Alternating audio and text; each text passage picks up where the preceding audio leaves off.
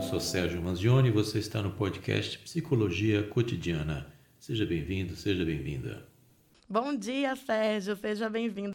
Sou mais velha, quero prestar vestibular, mas tenho medo de não passar, de não conseguir e acompanhar, de me adaptar, de me sentir ridícula no meio de tantos jovens. Eu queria perder esse bloqueio. Como que eu faço? Bom dia, Letícia. Bom dia, ouvintes. Essa preocupação que a ouvinte está tendo aí é uma preocupação hoje em dia que não tem o menor cabimento, viu? porque as faculdades, os cursos estão recheados aí de pessoas com mais idade. Aliás, os cursos estão tendo hoje em dia de todas as idades, então não existe essa preocupação de ser ridículo ou não conseguir passar. Conseguir passar, consegue. É só você realmente se dedicar, estudar e querer, você consegue passar sim. Existem alguns exemplos bem atuais e que podem lhe dar um incentivo grande. Teve uma senhora que se formou em nutrição o ano passado, ano retrasado, e ela já estava aí com seus 88 anos quando ela já se formou. Tem um caso também que ocorreu há três anos atrás, de uma senhora também, que ela se formou aos 97 anos de idade, e ela se formou em Direito.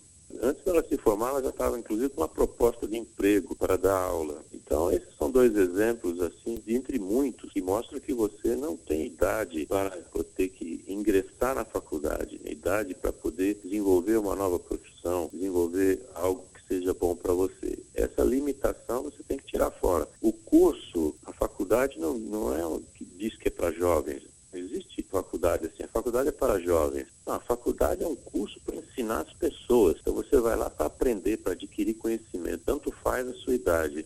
Então pode ir tranquilo, pode quiser mudar de profissão também, aos que já têm uma, pode ingressar na mais idade. O importante é que você se sinta bem com isso. O importante é que você consiga realizar um sonho seu, mudar de profissão, ou seja lá qual for seu objetivo, mas não se limitar por isso. Pode ir em frente que você inclusive vai ter uma grande vantagem de conviver com gerações diferentes. Se você já tiver um pouco mais de idade, você vai conviver com gerações diferentes, ver como é que as pessoas pensam em volta, se atualizar. É realmente uma experiência muito interessante, muito boa e muito produtiva, muito gratificante. Vale a pena sim, é só seguir em frente. É normal quando a pessoa não naturaliza o afeto, tipo ela recusa abraço, beijo? Precisa ver o seguinte, se essa pessoa que está sendo citada aí, se ela aceitava abraços e beijos antes de algum período. Então, bom, antes ela era assim e agora não é mais. É preciso verificar isso primeiro. Essas mudanças de comportamento é que sempre devem chamar a atenção da gente para determinada pessoa. Ver o que é está acontecendo. Se antes ela realmente aceitava essa manifestação de afeto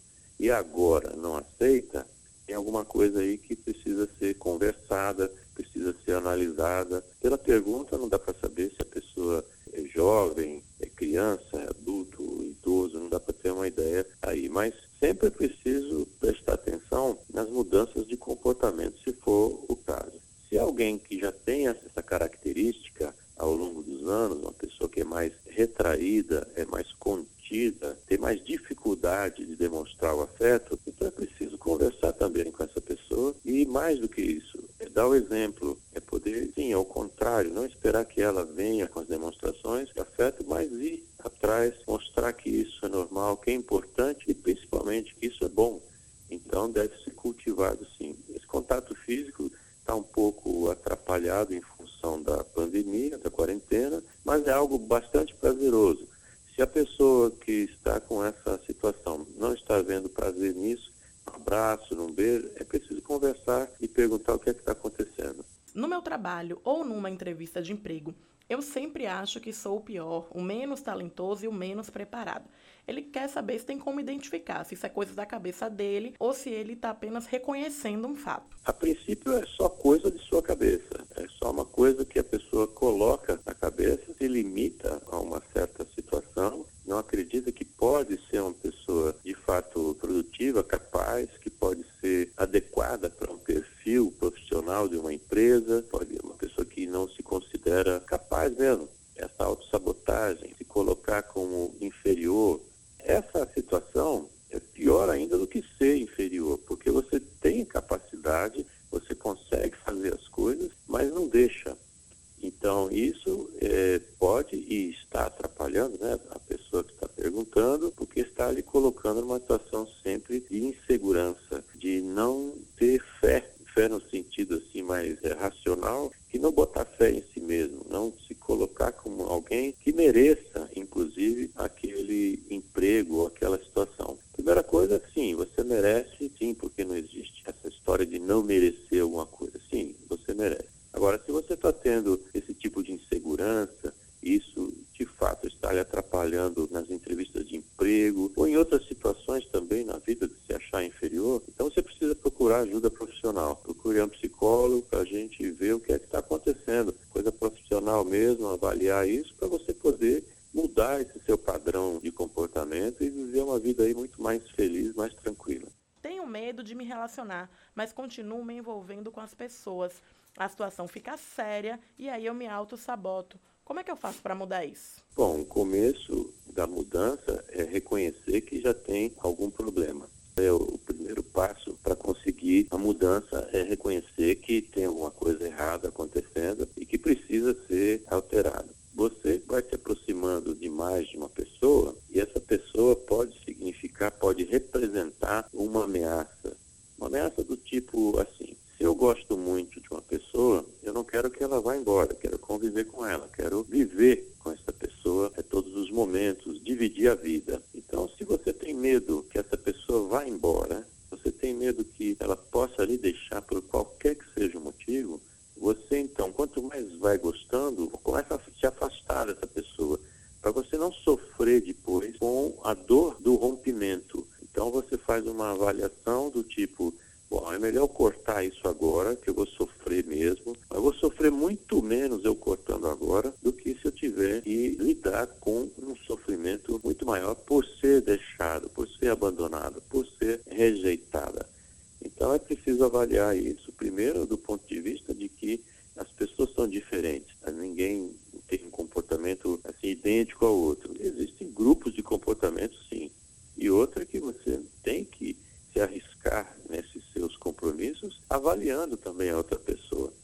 Veja a pessoa como ela é, não como você gostaria que ela fosse. E a partir daí você começa a namorar mesmo, né? a conhecer a pessoa com quem você está ficando, está querendo ter um relacionamento. Começa a observar de forma racional como é que essa pessoa se comporta, como é que essa pessoa lida com certas situações durante a vida, como é a reação dessa pessoa diante de fatos que você vê, por exemplo, na televisão, cenas de novela, cenas de filme, veja como é que essas pessoas reagem. Olhe para essa pessoa, veja como ela reage, como ela se comporta, qual é o tratamento dessa pessoa com os próprios familiares, como é que a pessoa pensa sobre a vida, como é que a pessoa encara uma amizade, como é que ela trata os amigos, como é que ela trata os parentes e principalmente como é que ela lhe trata. Se todo esse conjunto de observações aí, esse grande conjunto, ele for favorável, você está no caminho certo. Existe garantia que o relacionamento vá durar para sempre? Não, não existe garantia. Até porque um relacionamento é algo que vai sendo construído e mantido diariamente. Mas o que você pode fazer é o seu melhor e observar também a outra pessoa. Não se engane com as pessoas. Veja as pessoas como elas são e não como você gostaria que elas fossem. Esse é um caminho para você minimizar o risco de ter qualquer decepção. É não estar sentindo saudade da vida social durante a quarentena? Primeiro que não existe essa questão de é normal ou não é normal. Porque quando a gente fala assim que é normal, parece que quem não está se comportando daquela forma está com um problema. Não, não é assim. Tem muita gente que está desfrutando hoje de um trabalho em casa, que se sente melhor, porque não está tendo que conviver, às vezes, com certas pessoas que são nocivas. Então, essa, esse tipo de comportamento, às vezes, é normal. Então, está se dando bem. Muita gente está gostando muito de ficar em casa, porque afinal das contas, como a gente diz, está né, em casa. Então, não é um ambiente hostil. Agora, se está com dificuldade de voltar para o convívio social, porque pouco a pouco a gente vai voltando, né, com todos os rigores de segurança e de preservação, porque ainda estamos em um processo que a doença existe, não adianta a gente dizer que ela não existe, não adianta negar sua existência, é preciso sim tomar cuidado, se você não quer tomar cuidado por você, porque você acha que você é o super-homem, a super-mulher e jamais vai pegar uma doença como essa, ok, mas é uma responsabilidade sua. Mas lembre-se que existem outras pessoas à sua volta que podem não ser esse super-homem ou essa super-mulher que você imagina que é. E você pode sim levar um vírus para dentro de casa e ter problemas com os pais, avós, etc. Disseminar a doença é algo irresponsável. Então, querer voltar para o ambiente convencional, vamos chamar assim, esse convívio social, é importante. A gente não pode, o ser humano é gregário, ele vive em grupos, ele necessita dos grupos, ele necessita de ter contato com outros semelhantes. Então nós precisamos ver gente, nós precisamos ter contato com gente. Então, esse problema de isolamento temporário, ok, mas vamos caminhar aí para ter convívio social normal, encontrar as pessoas. Claro, você vai procurar as pessoas que são interessantes para você e que você possa ter um melhor convívio.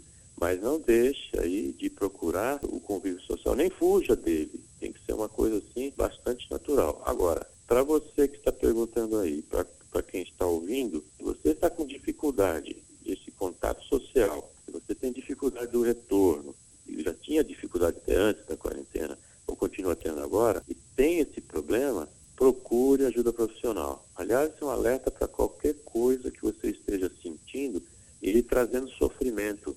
Isso pode ser físico, está com problema no, no, no, estômago, você não procura ajuda. Então, se você está com sofrimento na cabeça, como se diz, né, um sofrimento psicológico, se você está tendo algum tipo de sofrimento, procure ajuda.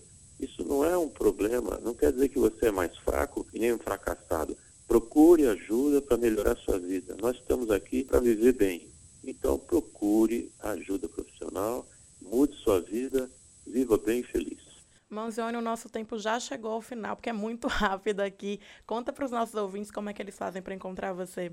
encontra no meu site, sergiomanzione.com.br. Manzione escreve M-A-N-Z-I-O-N-E. Também eu estou aí no Instagram, nas redes sociais, Instagram arroba psicomanzione. Mas se você vai pelo site, é interessante, sergiomanzione.com.br, porque lá você tem um podcast, mais de 90 temas diferentes, tem artigos, tem vídeos, tem várias situações ali que você pode aprender alguma coisa, pode ficar melhor, pode despertar algo para você que melhore sua vida. O objetivo é que você tenha uma vida melhor, meu objetivo é que as pessoas fiquem melhores. Sejam todos muito bem-vindos e bem-vindas. Muito obrigado aí pela participação de sempre. Uma boa semana para vocês. Até quarta-feira que vem. A gente que agradece sempre toda essa atenção, esses esclarecimentos, assim, de um modo fácil, que todo mundo consegue entender. A gente sempre tem dúvidas, né, com relação a essas questões psicológicas, e aí toda semana Manzoni tira aqui pra gente. Você acabou de ouvir mais um episódio do podcast Psicologia Cotidiana. Muito obrigado e até o próximo.